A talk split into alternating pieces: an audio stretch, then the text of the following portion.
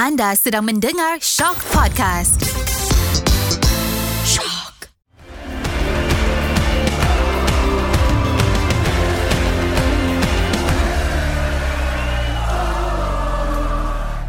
Assalamualaikum dan salam bola sepak Malaysia. Woohoo. Tiba-tiba ada wuhu episod kali ni. Tiba-tiba uh, sekali lagi anda sedang mendengar Ultras Kuaci, podcast yang kita buat palatau berkenaan bola sepak Malaysia. Segalanya mengenai bola sepak Malaysia, Liga Super, uh, Liga M tiga ke apa ke, dan juga Harimau Malaya. Semua kita akan borak dalam podcast Ultras Kuaci ini. Kepada siapa yang mungkin baru dengar lah, pada yang dah biasa mendengar, tahulah kita punya format macam mana. Jadi as usual, aku Nizam dan ditemani oleh rakan-rakan aku. First kali adalah Greatness Karam. Yes, saya. Kemudian adalah bintang yang popular di, di negeri Pulau Pinang. uh, yang jangan, sedang meningkat nah. naik meningkat naik di Pulau Pinang. Kesian uh, kita nak kena banyak benda sekejap lagi. Ya, terima kasih, terima kasih uh, masih menjemput saya. Belum cakap nama dah. Kau tengok dia ni. Dia punya star dia. uh, Yob.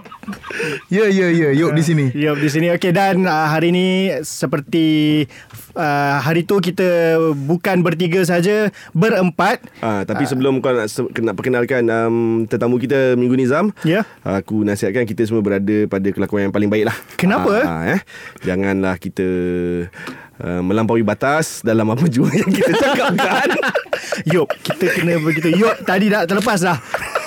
Okay, sekarang boleh kau kenalkan guest kita. Uh, kita pernah panggil dia musim lepas sekarang. Uh, seorang peminat tegar pasukan J D T. Uh-huh. Bermakna hari ni ada tiga peminat J D T dan satu peminat K L. uh, Farhan ataupun lebih kita kenali sebagai P A N. Selamat yeah. datang P A N sekali lagi Selamat ke datang, Ultras Kuaci. Yeah. Oh, Bismillahirrahmanirrahim. Assalamualaikum semua. Assalamualaikum warahmatullahi. Salam bola sepak Malaysia kepada semua pendengar Ultras Kuaci. Terima kasih Ultras Kuaci kerana menerima kedatangan saya yeah. untuk musim kedua. Yes. Tak tahulah menerima ke tak, macam kena paksa.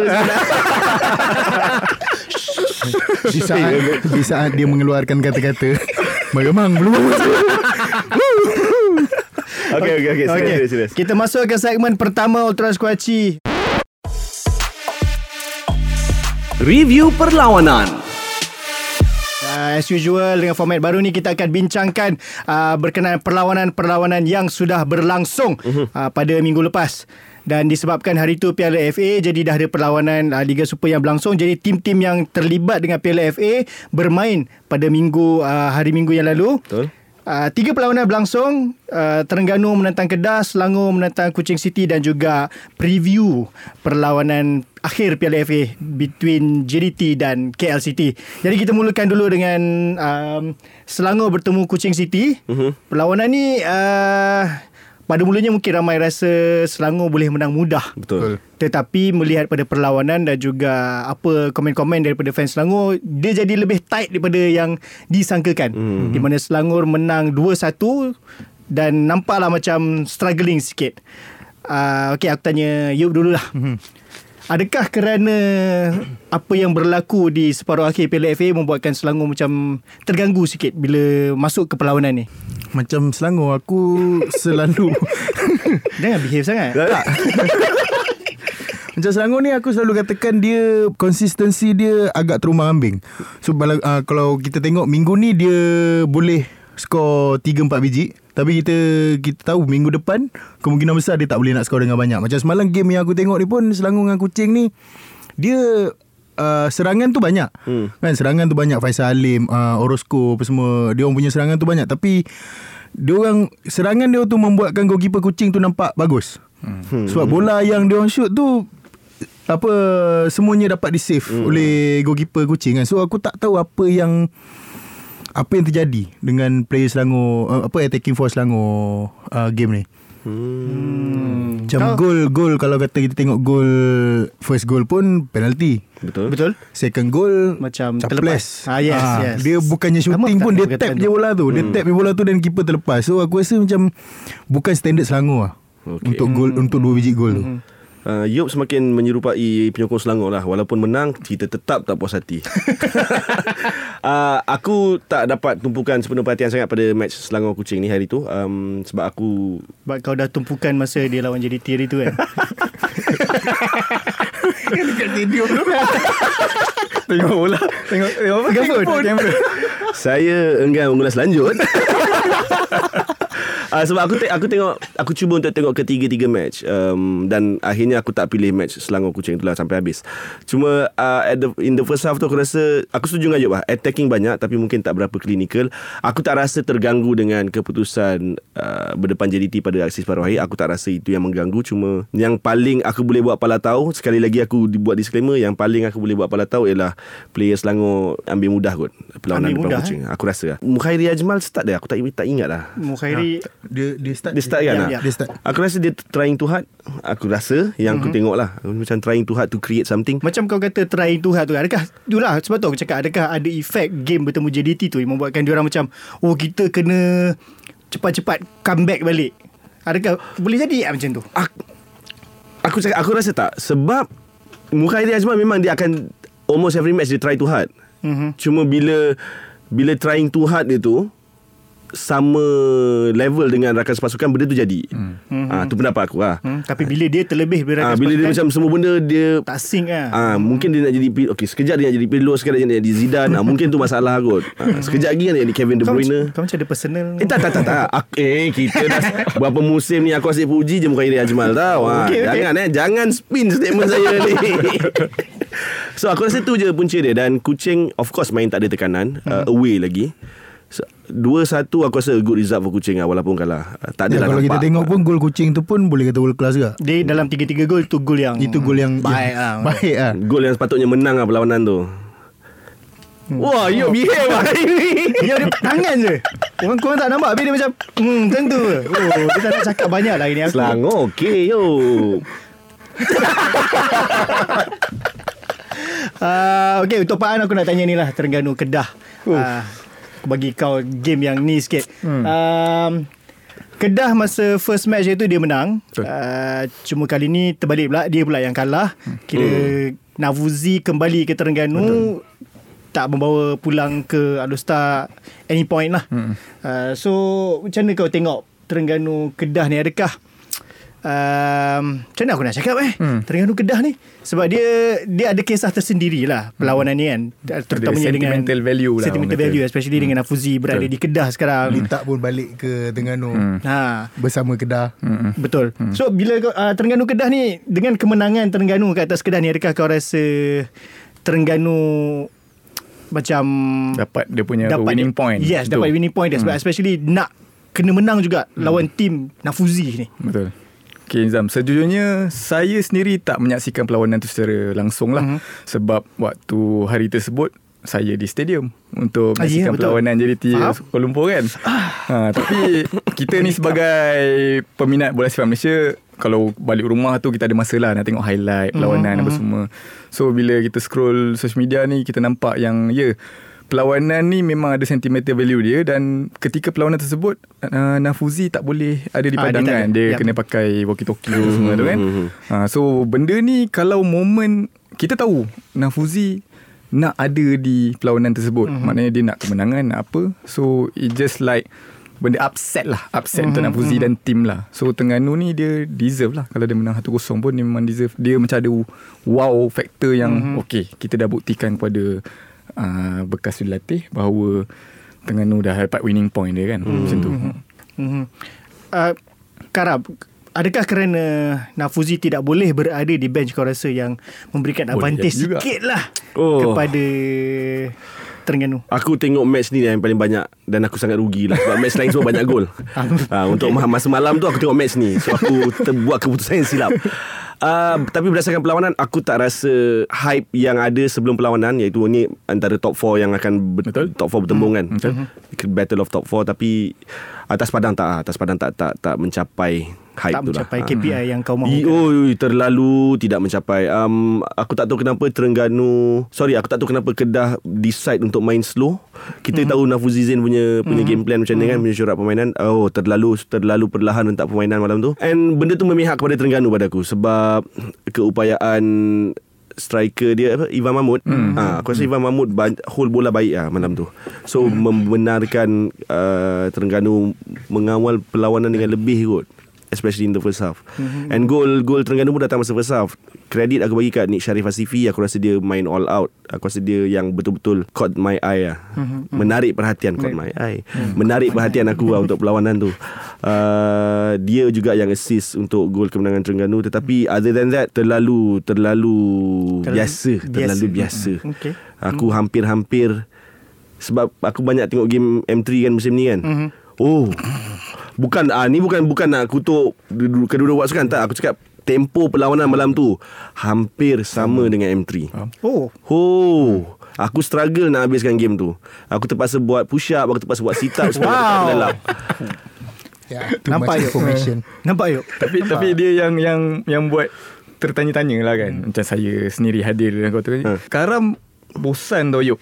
Dia tengok game Terengganu Kedah, tapi dia tak menonton perlawanan J D T pada malam tersebut. Tu lagi lagi lagi pelik lah orang kata Yob. Jangan nah. tag team Yob. Jangan tag team. Eh tak tak Saya tak cakap apa-apa. ah, okay. Saya masih tak cakap apa-apa, okay. Tapi mungkin, betul jugalah apa statement yang kita cakap di barang tu.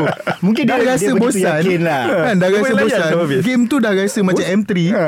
Cari game yang ada gol. Apa sah ha. Gila J D T K L four nil first half. Kenapa tengok lagi game yang one nil? Sebab tanggungjawab kepada pendengar Ultras Kuaci. Saya tahu okay. Sebab saya tahu game tu mesti Nizam tengok. Nizam boleh cerita pasal game tu. Dan okay. ni uh, sebab Karam pernah cakap itu hmm. dia nak balik kampung nanti. Oh. Kan nanti raya tahun depan. So kenalah tengok, kena faham benda tu. Ah. Demi mengambil hati supaya dia okay. boleh ke stadium. Acceptable gitu. Ah. Okay. Ah, tapi aku suka yang poin-poin Pak An tadi. Uh, kemenang uh, winning point untuk Terengganu kan. Hmm. So aku rasa ni in a way management Terengganu boleh cakap mereka buat keputusan betul.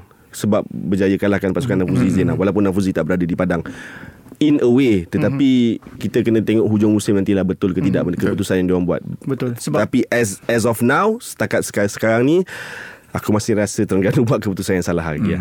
Sebab masa kata ketika juga kejadian perlawanan ni uh, tak silap aku Ultras Terengganu ada chant yang Hmm, pasal yeah. C E O ke benda hmm, kan yeah. Tapi tak tahu lebih lanjut hmm. pasal apalah hmm. ha, so mungkin ada kena-mengena urusan hmm. kot hmm. macam tu. Yelah sebab uh, bila bercakap pasal Terengganu ni, aku kena selit sikit lah. uh, Hari tu ada terbaca uh, dekat Twitter orang keluarkan K P I tim oh, Terengganu. Oh, oh. K P I dia tu sangat mengagumkan lah. Yeah, dia sangat mengagumkan dan tidak masuk akal. Semua nak masuk final yeah. kan. Even Piala A F C pun dia letak set K P I tu nak masuk final. Tak silap aku untuk Liga Super dia nak tujuh puluh poin. tujuh puluh poin. Kira kalah dua game saja. Kalah dua game saja. Kalah lawan yeah, J D T saja hmm. kot. Hmm. Ha, tapi macam dah semakin jauh dah. Apa itulah beza, tak, itulah beza bila orang yang passionnya bola sepak Uh, pegang tim dengan orang yang tak ada passion pegang apa pegang bola sepak. Itu je lah. Hmm. Minggu ni semua shot yang simple lah. K P I, K P I kalau boleh selit lah Nizam. Kalau saya boleh selit ha. Tentang K P I ni, macam kami di Johor, kami di, di, diterangkan oleh pemilik kelab bahawa K P I juara takzim setiap season adalah juara Liga mm-hmm. supaya, logik lah ha, supaya boleh uh, wakil Asia nanti mm-hmm. Tapi untuk Piala F A dan Piala eh, Sorry F A Cup dan Piala Malaysia, Malaysia yep. kalau boleh lepas group stage. Ui. So selebihnya adalah bonus. Maksudnya K P I tu adalah realistik. Nampak even J D T pun letak lepas group lepas group, group stage tu J D T tau. J D T letak so, lepas group bukan, stage je. Kita bukan nak counter apa benda K P I tu, tapi K P I ni biarlah kita setkan sebagai benda yang realistik mm-hmm, dalam betul. Tu supaya dia bukan jadi pressure kepada coach, management ataupun apa. Player pun tak pressure hmm. Betul hmm. Kalau nak backup management Terengganu, kalau aku nak backup lah mm-hmm. K P I tu logik dan masuk akal jika dan hanya jika mm-hmm. Nafuzi Zain kekal, Faisal mm-hmm. Halim betul. Kekal logik. Betul hmm. Sebab kau kau dah strength mm-hmm. Eh kau kau dah strength Kau kau dah strength kau players kau dah ada uh. Ya pun banyak tersasul lah duduk sebelah Pak An. Kau tersasul si Yob duduk diam. Diam. Statement shot dan sweet lagi. So kalau Nafuzi Zain ada, Faisal Halim ada, kalau tidak berlaku rombakan besar-besaran dalam pasukan Terengganu. Betul. Aku rasa betul, dia management kena bagi K P I yang tinggi, tinggi, supaya player ada motivation untuk betul. Betul. Kalau kita nak cakap ni, aku buat inverted comma lah, uh, mengejar J D T. Hmm. Tapi sebab kau dah buat perubahan yang sangat-sangat hmm. drastik, so memang tak masuk akal lah. Hmm. Kalau dia nak target kalah dua game lawan J D T, cakap kat Terengganu, lawan Negeri Sembilan pun dia tak boleh menang. Okay. Hmm. Itulah okay. K P I K P I final Piala A F C tu aku kagum tu. Kenapa Yob? Kenapa kau sesenyum sinis? Ada nak cakap ke? Tak ada. Tapi kan kau nak aku simpan tu Simon Ren ni. Bukan. Tak ada. Memang tak masuk akal. Bila kau kongsikan benda tu, aku aku baca balik benda tu cakap, wow, apa ni? Okay. Ini memang tak masuk akal. Tak masuk akal. Uh, okay, bila bercakap pasal K P I, uh, sebab tadi Pak An pun dah sentuh pasal uh, J D T. Jadi kita perlulah, walaupun kita sebenarnya pernah plan untuk tidak bercakap pasal J D T, tapi demi kerana ada Pak An, kita sentuh pasal J D T. Kita sentuh dan biar Pak An bercakap. Dan ditambah pula sebab ini adalah preview kepada perlawanan akhir Piala F A. Uh, perit untuk aku katakan, mm-hmm. tapi uh, K L kalah pada J D T enam satu. Tapi aku boleh bangga sebab menjadi pasukan ketiga, ketiga yang membolosi, membolosi J D T, dan pasukan kedua yang uh, meng- memboloskan J D T di S S I. Yeah. Dan aku rasa pasukan pertama kot yang skor open, open play. play. Yes. Uh, so, Fuh. silakan Pak An. Fuh.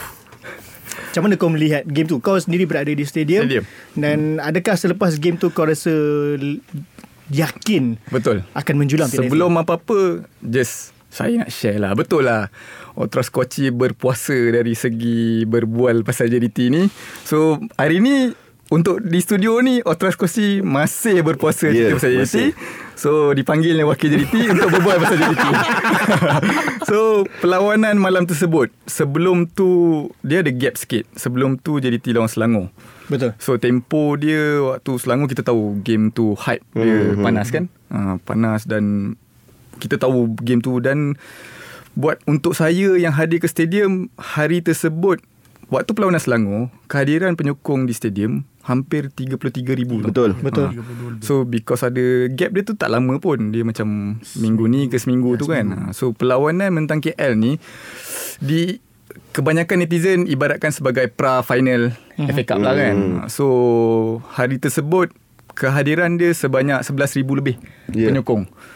So dia punya perbezaan tu agak jauh lah. hmm. So untuk saya di stadium, kita expect, yelah kalau kata ni pra final hmm. F A Cup, datanglah. Betul, ha, betul. Sebab ni, tapi kita tak expect lebih. J D T doing J D T things. hmm. Maksudnya setiap perlawanan adalah ibarat perlawanan akhir lah. Maknanya J D T doing uh, usual business.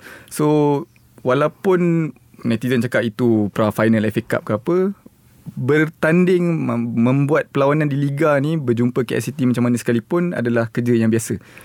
Mentaliti menang ni setiasa ada. hmm. So untuk hari tersebut, bila mana gol Diogo apa semua, kita tahu yang bila itu adalah kali pertama Diogo dan Bertsen dipairkan bersama, ha, bersama. Ha, so bila kita macam ni, kalau macam netizen punya cakap, okay Bertsen malam ni boleh skor lah, hmm. Foresteri pula rest masa tu kan. hmm.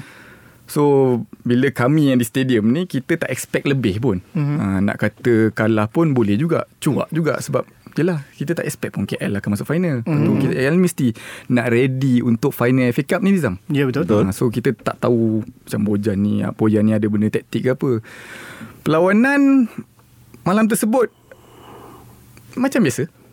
mm-hmm. ha, Gol Diogo, kita pun sebagai, saya sebagai penyokong J D T pun tak expect pun Diogo yang akan skor.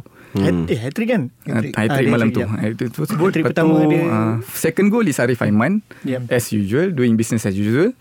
um, Macam biasa. Cuma yang kita kata mood naikkan penyokong-penyokong Johor ni adalah mm-hmm. bila mana Safiq Rahim skor. yeah. mm. Dan Akhil Rashid pun ada skor last goal. mm-hmm. ha, Kebetulan hari ni adalah hari jadi Safiq Rahim. Oh, so kita happy birthday. Happy birthday kepada Safiq Rahim lah. Daripada Ultras Kuaci, eh, happy birthday captain, bekas captain Malaysia Safiq Rahim, penjaring gol menentang Liverpool. Safiq Rahim adalah idola local player saya. Oh, hmm. oh so, maknanya boleh tolong dapatkan dia masuk atas Kuaci? Eh, aku dah minta dulu. Oh, okey okey okey okey. Eh, kantoi. So enam satu tu macam mana nak cakap eh, untuk pengetahuan geng-geng Ultras Kuaci, tahun ni fans-fans J D T ni dah dihypekan dengan gol yang banyak. Mm-hmm. Ya yeah, betul. Ha, so betul. Tiba-tiba dengan P D R M mm-hmm. kalah uh, menang uh, satu, satu je. Mm-hmm. Dia paling jadi banyak, macam benda tak cukup. Paling banyak lawan tim mana eh? Paling banyak lawan Negeri Sembilan. Tapi itu di away lah. Sabtu ni kita akan away. Away ditekankan itu away. Kena cakap itu away lah. So Sabtu ni lapan hari bulan eh. Uh, Oi, lapan hari bulan macam bulan simbolik, ada simbolik. simbolik. Ha. So lapan hari bulan Sabtu kita akan berjumpa semula dengan Negeri Sembilan di S S I. Oh yes. Uh, so mungkin ada hint dari segi tu. Tapi tak apa. Uh, itulah enam satu result tu, tapi di malam tersebut penyokong lebih kepada yang bersorak bila nampak Safiq Rahim masuk. Hmm. Gol Safiq Rahim lagi. Gol tu adalah gol pertama selepas Safiq Rahim kembali ke J D T, J D T pada tahun dua ribu dua puluh satu. Oh ya yeah, ya. Yeah. Hmm. Hmm. Itu saja Nizam. Okey, uh, macam tadi awak dah cakap pasal semifinal Piala F A tiga puluh dua ribu. Hmm. Uh, kemudian bertemu K L sebelas ribu. Hmm. Dan sebenarnya kalau saya tengok juga awak punya, aku kena saya awak dengan Pak An. uh, di Twitter uh-uh. awak macam kerap juga atau sering juga menjadi uh-huh. antara orang yang rajin uh-huh. mengajak fan untuk uh-huh. turun ke S S I uh-huh. uh, setiap kali game. Uh-huh. Adakah sekarang macam fan J D T ada yang mula memilih game untuk turun? Pada pendapat awak lah. Okay. Sejujurnya pendapat saya sendiri sebagai seorang penyokong Nizam, ya, hmm. saya kena akui benda tu. Tapi macam mana eh, kita perlu mendidik penyokong. Hmm, hmm. Kalau macam saya sendiri, saya akan cakap pemilik kelab bola sepak J D T ni sendiri pun tak pernah pilih game pun. Mm-hmm. Uh, almost every game dia ada, kecuali ada urusan rasmi lain lah. Mm-hmm. Memang dia tak ada di stadium lah. Baru-baru ni di perlawanan bertemu K L pun dia tiada di stadium. Mm-hmm. Uh, so macam kenapa, ha, ni soalan saya kepada ha. semua penyokong J D T, kenapa kalau pemilik kelab pun tak pilih game, mm-hmm. tapi penyokong ni masih pilih game? Mm-hmm. Dan harus saya baling ke belakang, orang kata flashback. Mm-hmm.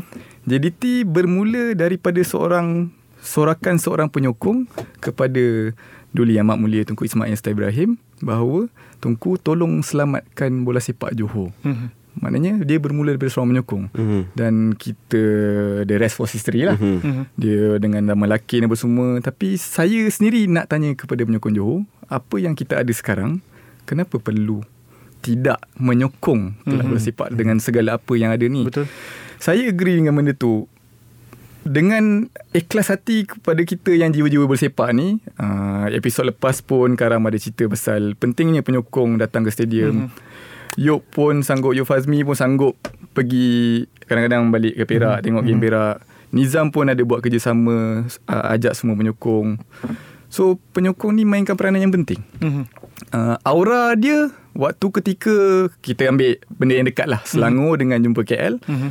Um, hype tu yes, sebab mm. semi-final mm-hmm. dengan Liga kan. Mm-hmm. Liga ni orang macam ambil, macam mana cakap, tak ambil pandang sangat lah, lah. Ambil mudah lah, tak panas. Tapi kenapa saya kerap mengajak semua penyokong stadium? Kerana penyokong ni main peranan yang utama. Mm-hmm. Okay. Tahu uh, episod lepas Ultras Kuaci, terpaksa betik sebab kita ni memang layan setiap episod oh. Ultras Kuaci ni. Bahaya lah. Kita kena jaga lah. Kita sebenarnya kena jaga lah. Yuk, ayat-ayat kita kalau ada orang macam ni. Okay. Sebab apa tahu? Bila zaman dahulu, okay, macam mana J D T berada di tahap yang sekarang? Zaman dahulu di Lakin, kita tengok stadium Lakin tu penuh. Mm. So, waktu itu Karam dah pernah petik benda ni, penaja nampak. Mm-hmm. uh, So okay, kita uh, put aside R O I. Mm-hmm. uh, Tapi untuk naikkan branding ni, yang main peranan adalah penyokong. Betul. Uh, tak kisahlah pemilik kelab J D T ni kaya sekalipun, mm-hmm. tapi kalau tak ada return back from R O I tu adalah penyokong lah. Mm. uh, Macam tu lah. uh, Itu pendapat saya sendirilah. mm. uh. Uh, okay, so setakat, setakat ni aku rasa apa yang aku cakap betul lah selama ni. ha. Faham macam menyokong ni aku selamat. Jawapan selamat lah, Mak.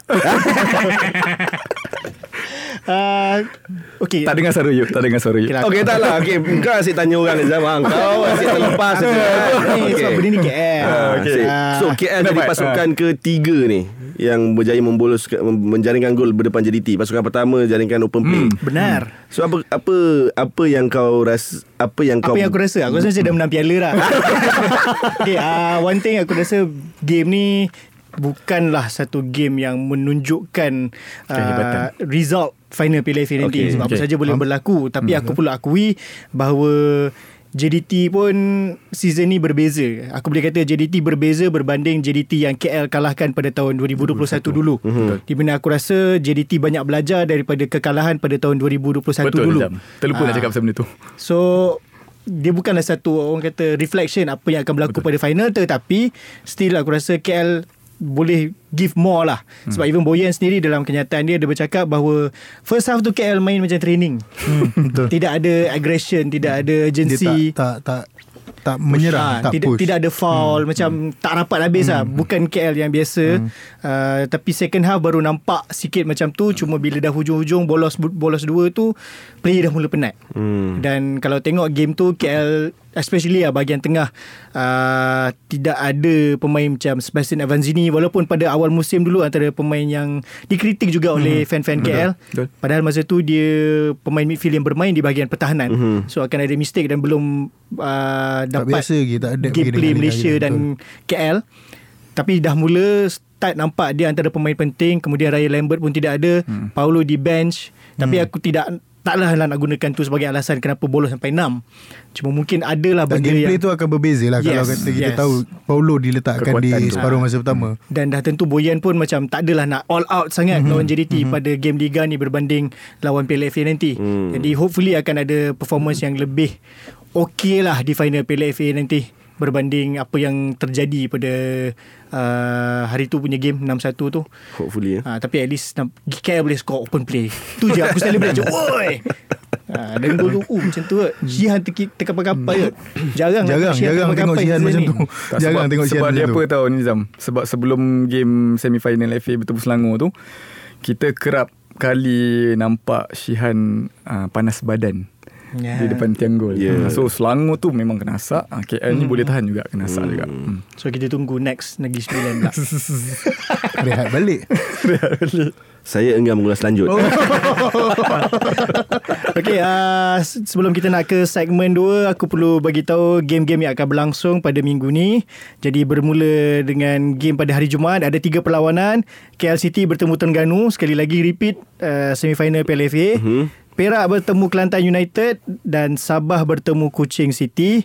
Kemudian pada hari Sabtu ada J D T bertemu Negeri Sembilan. Kita tak tahu berapa gol akan terjadi pada game tu. Mungkin kan Negeri Sembilan akan skor lawan J D T, kita tak tahu.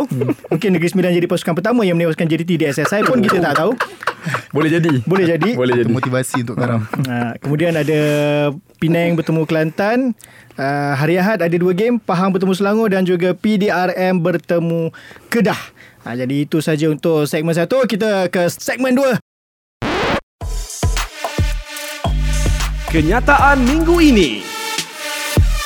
Okey, kita masuk ke segmen dua. Ha, untuk segmen dua ni rasanya minggu ni uh, sebab ada P A N kita tak ada ren lah. Kita, kita jaga kita punya adab. Uh, ada tetamu eh. Uh, Yob pun nampak lebih tenang hari ni. Jangan ketap gigi Yob. Jangan ketap gigi. Bukan, bila masuk uh, apa, uh, segmen dua, kan aku duk tanya-tanya dekat dekat Instagram kan. Uh. Uh, apa topik yang nak dibincangkan. Ada uh. satu soalan. Satu soalan tu tak kisah. Masalahnya dia orang duk tanya, dia orang kata bang Kelantan bang Kelantan bang. ingin, aku, ingin aku tekankan di sini, setelah pengambil alihan Nizam Sahab, Kelantan dua-dua benda je elok. Apa? Kopitiam kita, Sabronzo. Yang lain dah tak ada benda nak dibincangkan dekat Kelantan tu. Cukup-cukup lah. Okay, uh, statement pertama adalah daripada Ketua Jurulatih Terengganu sendiri. uh, Ini rasanya rentetan daripada perlawanan semifinal Piala F A, hmm. di mana ada masa tu dia bercakap berkenaan pemain-pemain yang tak nak ambil penalti. hmm. Dan antara pemain yang disebut adalah Jordan, Jordan Mintah. Mintah. So dalam statement dia, dia ada cakap kali ni uh, orang tanya kenapa uh, Jordan Mintah mungkin tidak akan bermain bertemu Kedah. Dan ternyata betul. Dia kata, saya ketua jurulatih, saya mempunyai cara untuk menentukan siapa yang patut bermain atau tidak. Dan bila keluar statement ni, dah ada ura-ura, ada masalah Pertanyaan. dalam dressing room. Mm-hmm. So, macam mana, apa pendapat korang? Betul atau tidak, bila keluar kenyataan sebegini, memberi bayangan ada masalah dalam bilik persalinan Terengganu? Aku rasa adalah. Hmm, tapi aku rasa juga to, Coach Tomislav Steinbruckner ni tengah uh, mengendalikan masalah ni dengan cara yang paling baik, iaitu kena ingat setiap kapal kena ada nakoda, dan nakoda Terengganu buat masa ni ialah hmm. beliau. So whatever he says goes. Jadi kalau dia cakap Jordan Mintah tak boleh main, so Jordan Mintah tak akan main. uh, kalau Jada minta nak main, mungkin dia kena akur dengan apa yang coach minta lah. Dan itu juga macam kita kerja lah, kena dengar cakap hmm. bos kan. hmm. So aku tak, aku rasa tak, aku rasa bukan isu yang sangat besar lah benda ni. Dan ni sebab dia tak nak ambil penalti hari tu ke? Kau rasa?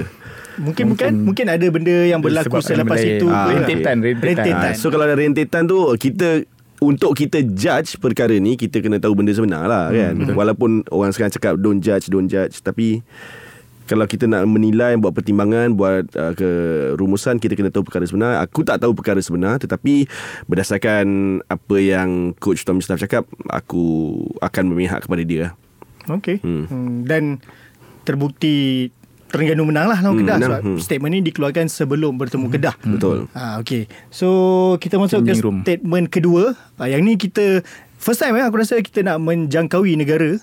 Tapi yes. ada kaitan jugalah dengan Liga Malaysia. Sebab hmm. ia melibatkan pemain. Uh, pemain yang bermain di Liga Malaysia, tetapi merupakan seorang pemain kebangsaan Indonesia. hmm. Sadil Ramdani. Kita tahu fan Indonesia ni dia punya fanatik lain macam. hmm. Betul. Uh, time sokong-sokong betul, time kritik-kritik betul. mm-hmm. So ada diorang mengkritik lah Sadil uh, berkenaan performance dia bersama Sabah berbeza dengan performance dia bertemu uh, uh, bermain mm. dengan skuad kebangsaan diorang. yeah. Dan Sadil nampaknya membalas di I G story-nya dengan bagilah panjang lebar, panjang lebar ha, lah. Aku kalau dia. Nak baca habis satu episod Ultras Kuaci. Cuma dia punya inti-inti dia, dia nak katalah bahawa macam berbeza kerana di Sabah dia dapat game time yang yeah, lebih berbanding uh, di skuad kebangsaan. Sebab skuad kebangsaan macam dah ada player-player lain yang masuk apa semua benda ni. Adakah kejauh kejauhan eh? Adakah kau rasa fan adil untuk membandingkan performance seorang pemain di klub berbanding skuad kebangsaan? Macam kau cakap, kalau Indonesia ni dia bola sepak tu ibarat agama bagi dia orang. Ah, okey. Eh? Uh, sebelum kau sambung, aku per... soalan ni bagus juga aku tanya Yob, sebab dia sendiri pernah berada di Indonesia. Yeah, uh. Masa Malaysia lawan Indonesia dekat G B K. So, uh, apa jadi pun fans Indonesia ni dia dia tetap akan kritik. Dia tapi engkau nak kritik uh, performance seseorang pemain uh, berdasarkan uh, prestasi dekat klub hmm. dengan negara.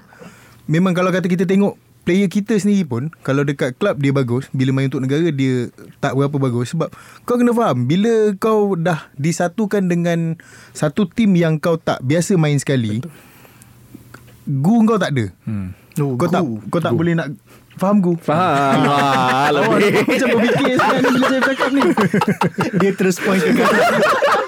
Dia macam tahu, dia macam aku saya expect aku ngampaan faham. Dia tak pandang pengampaan lah. Dia tak pandang Karam faham tak ni. So dia punya chemistry tu kemungkinan besar tak ada. Sebab Sadil sendiri dia tak bermain di liga dia. Betul. So dia tak tak dikerumuni dengan gameplay uh, apa nama dia punya mm-hmm. teammate dekat national team. So mm-hmm. dia bermain di Liga Malaysia.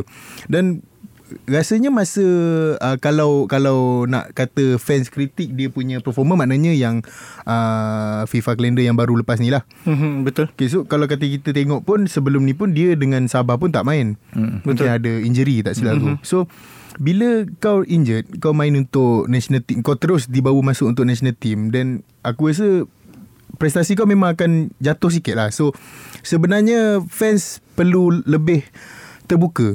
Sebab jangan disebabkan hanya satu atau dua game. Kau pun lawan dengan Argentina bang. Hmm. Kau lawan dengan Argentina. Kau lawan bukan Timor Leste. Bukan Timor Leste. Kalau kau bukan kalau apa-apa. kalau kalau kau terasa dengan apa aku punya tweet. Kalau kau terasa dengan aku punya tweet pasal kau kalah dengan Argentina tu, kau kena faham. Tim aku lawan Papua New Guinea, Solomon Island. Bolehlah berpesta gol. Kau lawan dengan Argentina bang. Kau kau bisa kamu.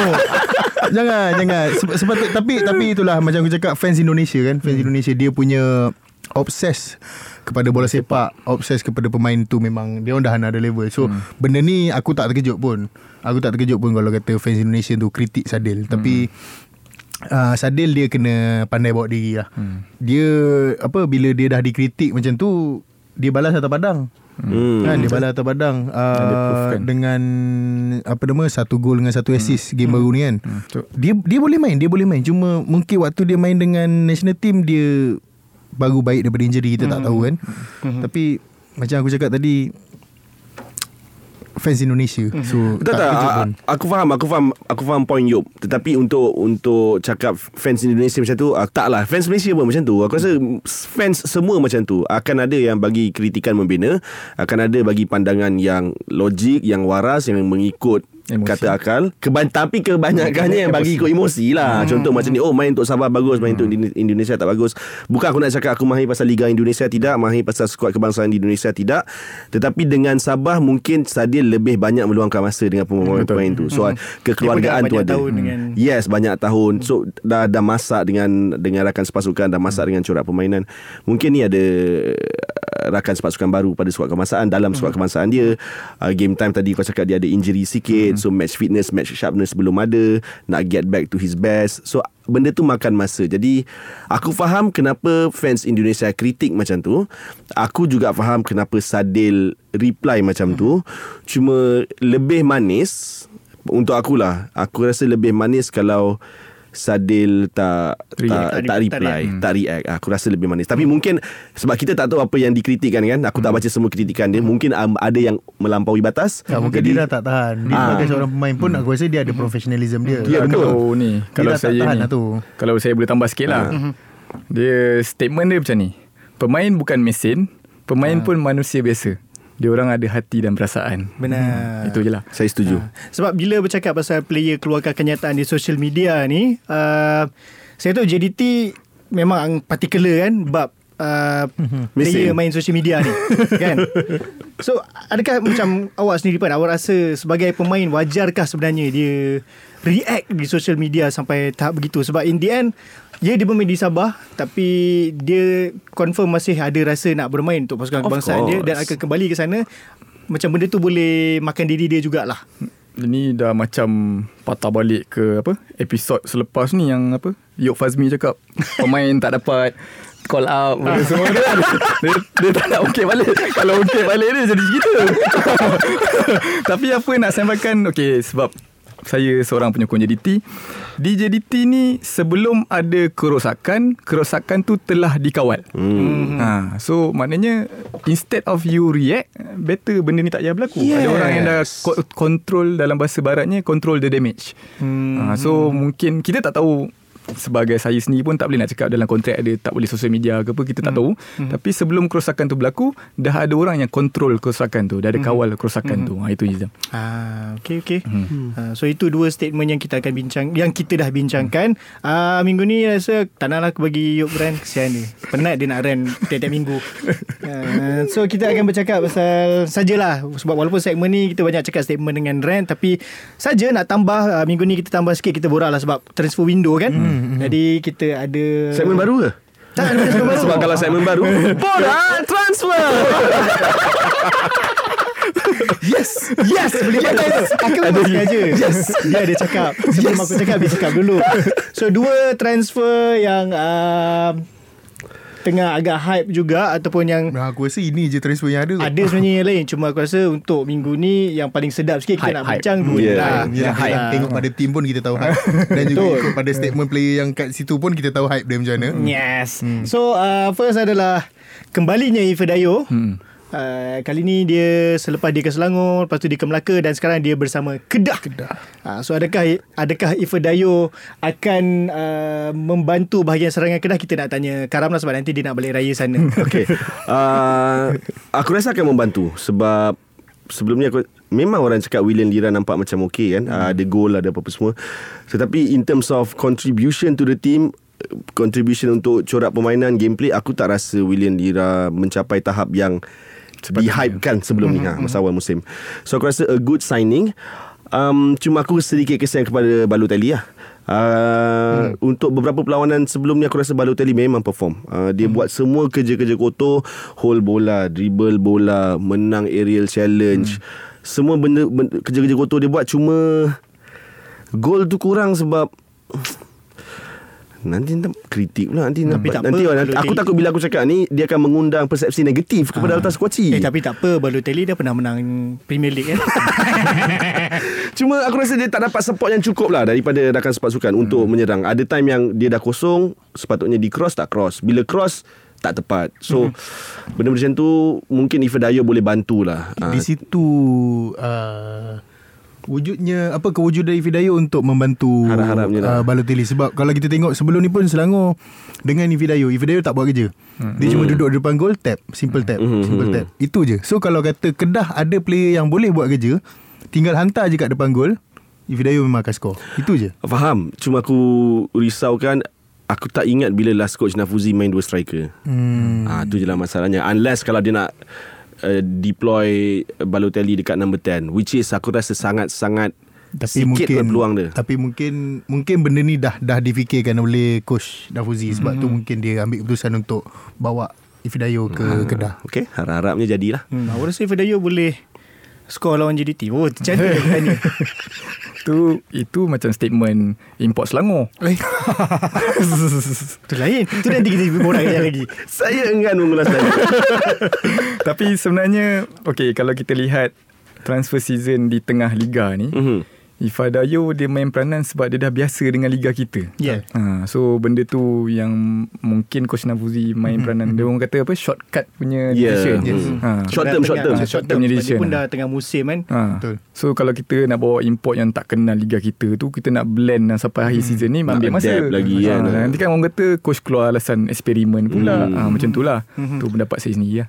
Okay, uh, lagi satu uh, perpindahan yang menjadi hype juga pada minggu lalu adalah transfer Selangor. Uhum. Selangor menambah seorang lagi striker, Richmond Boakie. Uh, tak silap aku pernah bermain Champions League eh, dulu. Hmm. Uh, dia fresh lah macam daripada Eropah dan sekarang memperkuatkan barisan serangan Selangor. Dan sudah tentu aku kena tanya Pak An sebab antara statement dia adalah dia tengok game hmm. Selangor lawan J D T tu dan dia rasa dia macam dia boleh do something lah. Dia hmm. macam tak sabar nak hmm. jumpa. Hmm. Macam mana awak rasa dia macam mana, Nizam? Macam ni lah, satu ketika dahulu kita di, di, di orang kata benda tu viral dan di-hypekan dengan you come Shah Alam. Apa sambungan ayat sambungan dia? You come Shah Alam. Oh, ini siapa punya ayat eh? Ifedayo Ifedayo lah ya. Yeah. Ifedayo lah. You come Shah Alam. uh, Tu lepas tu bila J D T beraksi di Shah Alam, Kena, kena, kena juga. So kira ha, so now you come Darul Rahman. ha, Tapi kita kena faham untuk memeriahkan liga kita ni, benda-benda hype ni main peranan sebenarnya. Betul, yeah. Main peranan. So oh, kita tak tahu sama ada betul player tu keluarkan statement ataupun media dia write something ke apa. Kita tak tahu. Tapi J D T buat kerja macam biasa. Siapa-siapa datang pun main seperti biasa. hmm. Hmm. So, tapi kalau je. aku kat tempat Boakie tu pun hmm. aku sendiri pun akan hype juga. Sebab hmm. aku datang bawa, bawa nama, satu nama besar kata kan, prestige kan. hmm. Aku main untuk Champions League. Then hmm. aku tengok tim aku baru lepas kena empat biji. So aku macam aku okay, aku rasa aku boleh buat something hmm. dengan tim ni. Lagipun J D T kot. hmm. Siapa tak nak main lawan J D T? Siapa hmm. tak nak main kat S S I? hmm. Hmm. Ah, Aku Aku dah nervous tadi. Aku dah nervous tadi eh, okay, okay, aku dia, aku macam, dia macam Dia macam Macam ni Yob Fazmi, uh, dia macam Ultras Kuaci juga. Tak cerita pasal J D T, tak hype ah. ah. Macam tu lah. Betul lah tu. Macam tu lah. Okay, cuma betul. Cuma dia bukan, dia aku nak nak ingatkan lah, dia bukan player pertama yang pernah beraksi di Champions League. Betul. Yang akan beraksi di Liga Malaysia. Banyak juga sebelum dia, mm-hmm. pemain-pemain sebelum dia yang beraksi, tapi ada yang tak, tak kekal pun lama. Ya, tak, betul, bukan betul. tak jadi, tak kekal lama betul. pun. Dan kita tengok Selangor pun macam kerap juga menukar striker hampir setiap musim. Macam jaranglah dapat kekalkan satu striker untuk Hmm. jangka masa yang lebih pada satu season. Dia masih belum dapat cari pengganti Ifedayo. Oh. Itu je. Hmm. Sebab aku rasa ada, aku punya pendapat ialah lain, sangat lain, dan kalau aku cakap nanti aku takut mengundang persepsi negatif. Jadi aku kita raikan pendapat kan, Ram? Raikan pendapat. Takut, takut mengundang persepsi negatif. Tak cantik, tak manis lah orang kata nanti. Uh, so itu dua transfer yang kita bincangkan. Tengoklah kalau ada banyak lagi transfer yang best, kita akan bincangkan lagi lah. Betul. Sebab tadi pun Karam dah buat uh, promo sebut kita kan pakai je yang yes. terus tadi. Kalau ada pihak penaja nak masuk letak iklan kat segmen-segmen ni, contact kita orang di Ultras Kuaci eh, social media. Mantap. uh, So itu saja untuk segmen dua. Sekarang kita nak masuk ke segmen tiga, segmen yang begitu banyak soalan yang korang hantar dalam segmen Korang Tanya Kuaci Jawab. Korang Tanya, Kuaci Jawab.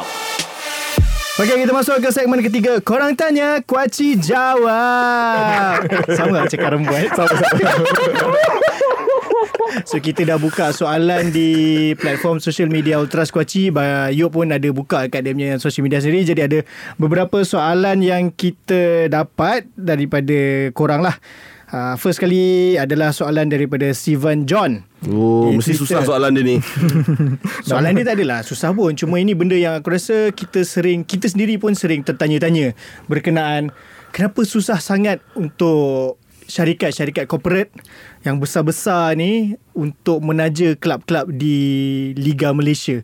Sebab kita sekarang dah penswastaan. Hmm. Tetapi kenapa sampai sekarang masih susah ataupun masih masihlah kelab apa syarikat-syarikat corporate ataupun syarikat-syarikat yang besar ni tak berminat untuk menaja kelab-kelab di Liga Malaysia. Aku rasa benda ni walaupun kau ada jawab uh, minggu lepas hmm. in terms of R O I apa semua, mungkin kita boleh kupas lebih mendalam lah. Hmm. Jadi aku serahkan kepada kau dulu, Karam. Aku cakap susah soalan dia. Okey, um, pendapat eh, palatau je eh. Kenapa susah? Sebab nilai pasaran pasukan dan Liga Malaysia ni belum cukup tinggi. Um... Untuk naikkan nilai dan nilai kelab dan nilai liga, kita kena, kena ada liga yang kom- kita kena ada, pada aku, liga yang kompetitif. Dan untuk ada liga yang kompetitif, kau kena ada kelab yang diuruskan dengan baik. Selagi kita masih mendengar pasukan-pasukan di Liga Malaysia tak ada padang latihan, tak ada fasiliti, tak ada, tak dapat gaji, selagi tu benda ni tak akan jadi. Kau ambil lah, katalah semua pasukan dalam Liga Malaysia ni ambil semua player E P L sekarang masuk, masih tak akan jadi kompetitif sebab kita masih tak ada benda-benda basic tu.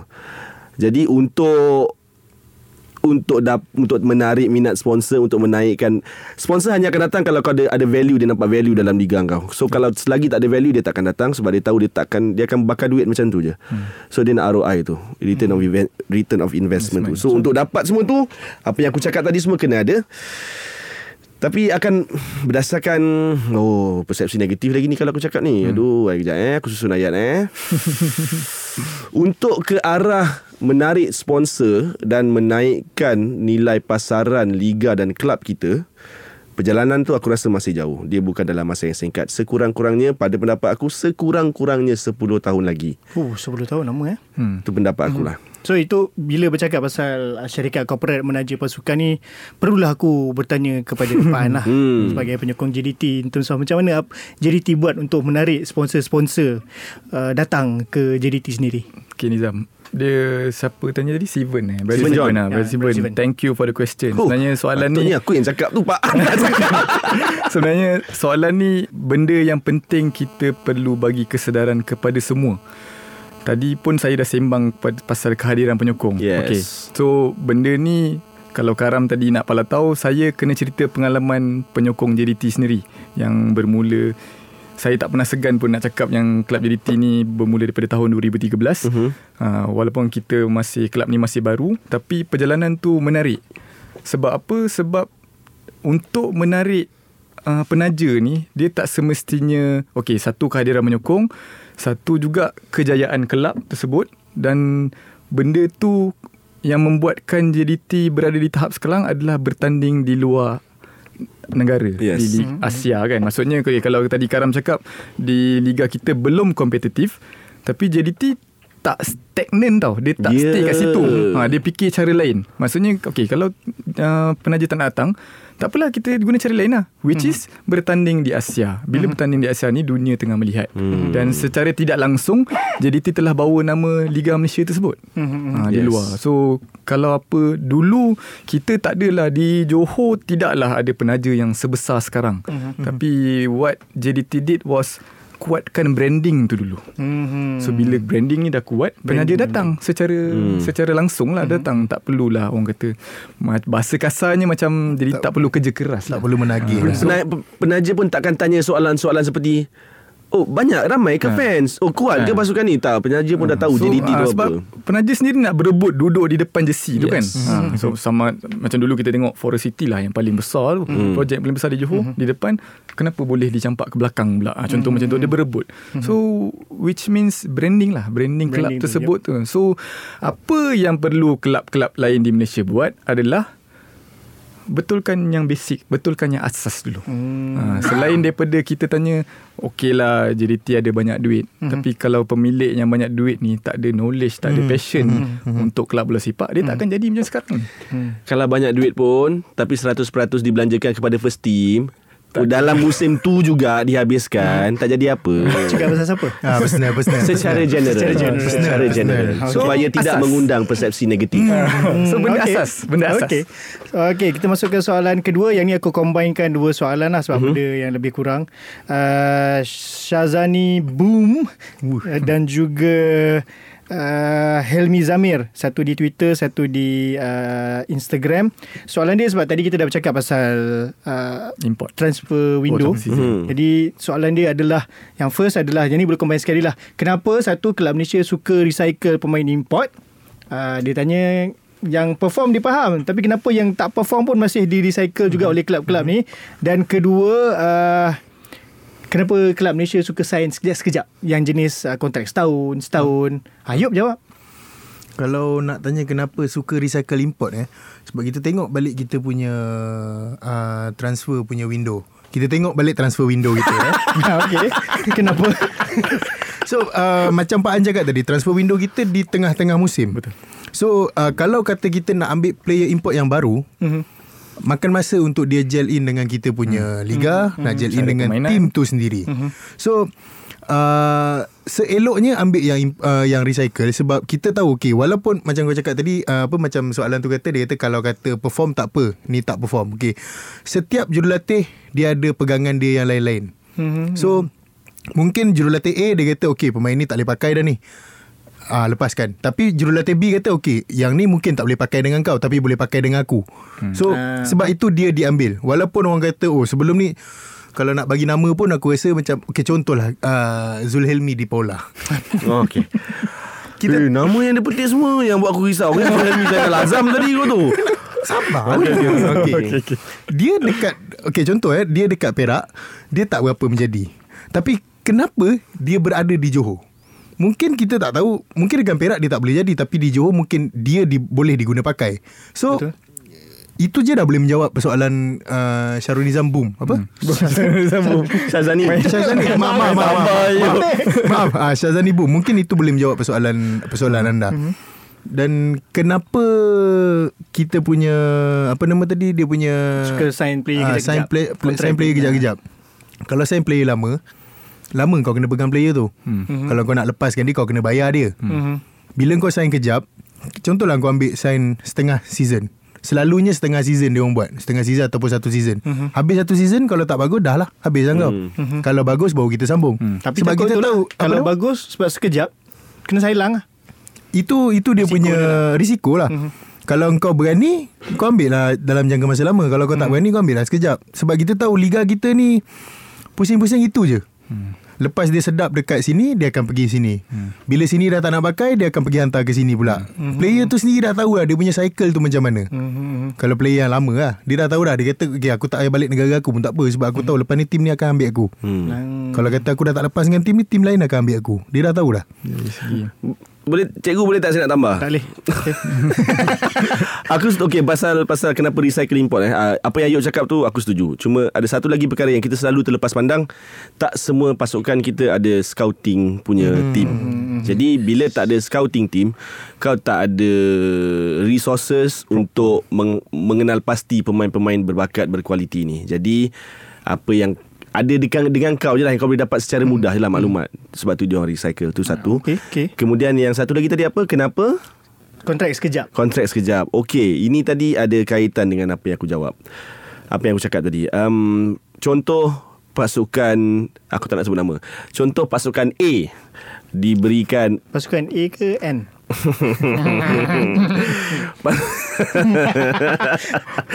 Pasukan A diberikan tiga puluh juta dana untuk untuk musim ni lah.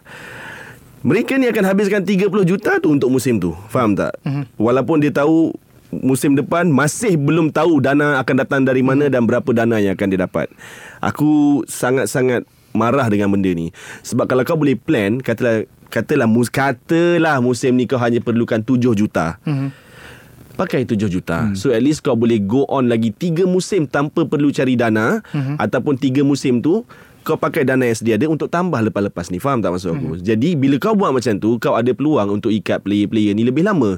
Kau boleh contoh player S, contoh pemain S ni pula uh, hanya kon- ikat kontrak setahun dengan pasukan A tadi. Hmm.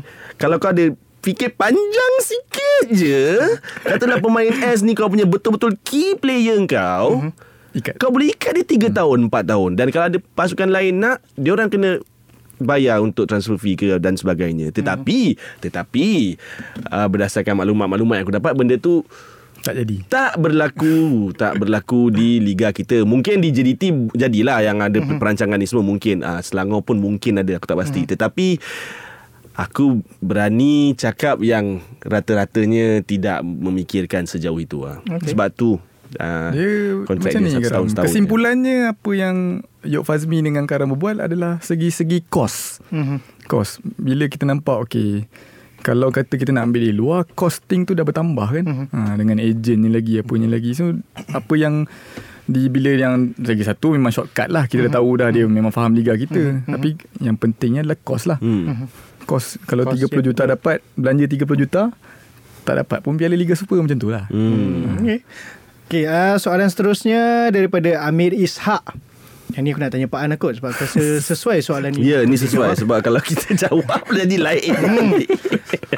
Okay, awak rasa adakah wajar sistem salary cap dilaksanakan pada Liga Super? Sebab kita, benda ni dah banyak juga orang selalu bercakap kononnya untuk jadi lebih kompetitif apa bagai semua, kena ada salary cap. Which mungkin tidaklah, uh, bukan nak kata tak sesuai atau tak logik, sebab yelah ikutlah terpulang pada tim tu lah nak belanja berapa banyak kan. hmm. ha, Tapi untuk kau uh, Pak An, adakah awak, sekejap kau sejak awak, ha, adakah awak setuju dengan soalan ini? Adakah perlunya salary cap di Liga Malaysia? Benda ni kadang-kadang di Liga Malaysia ni terkeluar, orang kata, persoalan disebabkan perbelanjaan pasukan. hmm. ha, Kan, maksudnya macam tadi Karam cakap, dapat tiga puluh juta, spend terus tiga puluh juta. Betul. Contoh kan. Tapi salary cap ni dia relatable to apa orang kata F F P, financial fair play, hmm. juga kan. hmm. So bagusnya kalau ia berlaku, benda ni akan ikut kemampuan perbelanjaan pasukan. hmm. Betul. ha, ha, So kalau di J T kita sedia maklum lah, Uh, kewangan dia memang besar. hmm. So kalau kalau nak kata nak sekat J D T dia buat salary cap, hmm. tak efek J D T pun. Betul, betul. Ha, betul. Sejujurnya. So hmm. apa yang netizen-netizen cakap apa semua, dia macam, oh inilah cara nak sekat J D T kot. hmm. Tapi sebenarnya tak akan efek J D T pun, sebab total kewangan J D T tu besar. ha, So salary cap ni macam mana cakap eh yeah. dia, aku boleh tambah tapi dia akan jadi rent. Aku akan tambah, aku, aku tambah lah, aku tambah. Nanti kita potong letak kat segmen. Kenapa nak sekat J D T? Uh, kenapa? Hmm. Kenapa yang pasukan lain ni tak nak step up? Aku, ah, yes. aku tak faham kenapa game. Kau nak tarik orang yang di atas tu ke bawah, bawah. Untuk jadi sama level dengan kau. Hmm. Aku tak pernah cakap yang buruk-buruk pasal J D T berhubung hal-hal macam ni. Yop, ada benda nak tambah? Dia mungkin sepatutnya salary cap ni adalah untuk kelab-kelab yang tidak mengukur baju. Betul. Betul. Sendiri. Ha. Ya, itulah dia. Sebab itulah dia. Sekarang dia nak cabut mic tu. Uh, dia macam ni lah Nizam. Sebenarnya kena ada somebody big up there yang mendidik dulu penyokong-penyokong maupun pasukan-pasukan manajemen tentang pentingnya salary cap ni sebelum apply. Kena, yeah, kena, ha, dia kena faham ha, konsep salary konsep cap ni. Tu, konsep tu kena kalau faham. Pasukan A tadi tu hmm. tak dapat jana duit, kau janganlah pergi try ambil Messi. Kau ambil je lah Sean Selvaraj. Dah ambil kan? Contoh. Oh, okay. Ha, kalau dah ambil pakai. Contoh. Okey okey okey. Karam tidak bermaksud kepada mana-mana pasukan. Tidak, sebab tidak. Disebut pasukan A, walaupun disebut nama tadi tapi tidak bermaksud pasukan A itu adalah pasukan betul. Yang ada pemain bernama Sean Selvaraj. Betul. Kita ada banyak Sean Selvaraj di Malaysia ni, jadi kita tahu yang mana satu. Uh, so you nak tambah? Kalau kata kau nak sembang pasal salary cap kan, okay, salary cap kan. Macam macam Pak An cakap tadi, okay, J D T dia tak ada masalah kat situ. Kalau kau letakkan salary cap tu kat situ, tim lain boleh ikut tak salary cap tu? Yes. tim lain tu boleh ikut ke tidak? Masalahnya tim lain pun tak boleh nak ikut. So jangan jangan kacau yang yang tu. Yeah. Jangan kacau benda tu. Ikut je mana yang ada sekarang. Jangan ikut J D T. Bukan ya. Yeah. Jangan betul, ikut J D T. Betul. Kalau J D T hentak seorang player lapan puluh ribu, kau jangan ikut dia. Hmm. Dia boleh, engkau tak boleh. Kau kena ukur baju di badan hmm. sendiri. Itu je. Ikut jejak langkah, bukan ikut J D T. Ikut yeah. jejak ikut langkah. Ikut jejak langkah dia. J D T mati. Dah mungkin seribu langkah ke depan. Kau baru nak langkah pertama, bukanlah yang Allah. Tenang. Oh. Dia tak ada tak nak rant ni. Dia kata nak marah, dia jadi marah juga. So dia lebih kurang bermaksud salary cap ni tak perlu pun M F L yang tetapkan, tapi betul, kelab tu sendiri yeah, pandai-pandai lah buat salary cap sendiri. Jangan hmm. nak melebih-lebih sangat. Kau tahu kau ada lima ratus ribu, spend lima ratus ribu, jangan ukur. Spend sejuta. Ya, yeah. baju di badan yeah. sendiri yeah. Yeah. Dan orang-orang yang menguruskan ni bukannya budak baru bermain. Eh diorang ni dah tenang, dah panjang umur pun dah banyak. Saya di tengah-tengah ni risau sikit lah. Ada risau gagal-gagal studio ni. Bahaya. Okay, okay, next, next, next. Sebelum larat dan uh, masa pun tak cukup ah. uh, Jadi itu sahaja untuk uh, Ultras Kuaci pada minggu ini. Episod khas J D T ditutup dengan kemarahan. uh, So apa-apa aku perlu ucapkan uh, terima kasihlah kepada Pak An. Terima kasih Pak An. Jauh Pak An datang. Thank you. Thank you. Terima kasih. Thank you Nizam. Thank you Yob. Aku cakap juga kepada jumpa nanti di S S I. Jemput datang ke S S I. Jemput Uh, kepada Yob dan Karam, as usual lah, nanti kita jumpa lagi di episod akan datang, InsyaAllah. hmm. uh, Jadi kepada semua ingat, jangan lupa ada banyak perlawanan yang akan berlangsung uh, pada minggu ini dan juga minggu-minggu yang akan datang. Liga Malaysia, teruskan menyokong bola sepak Malaysia, teruskan menyokong Liga Malaysia, kerana kalau kita tak sokong, siapa, siapa lagi, lagi nak, sokong. nak sokong Jadi itu saja pada saya, Nizam, Karam dan juga Yob bersama P A N pada minggu ini. Assalamualaikum. Jumpa lagi.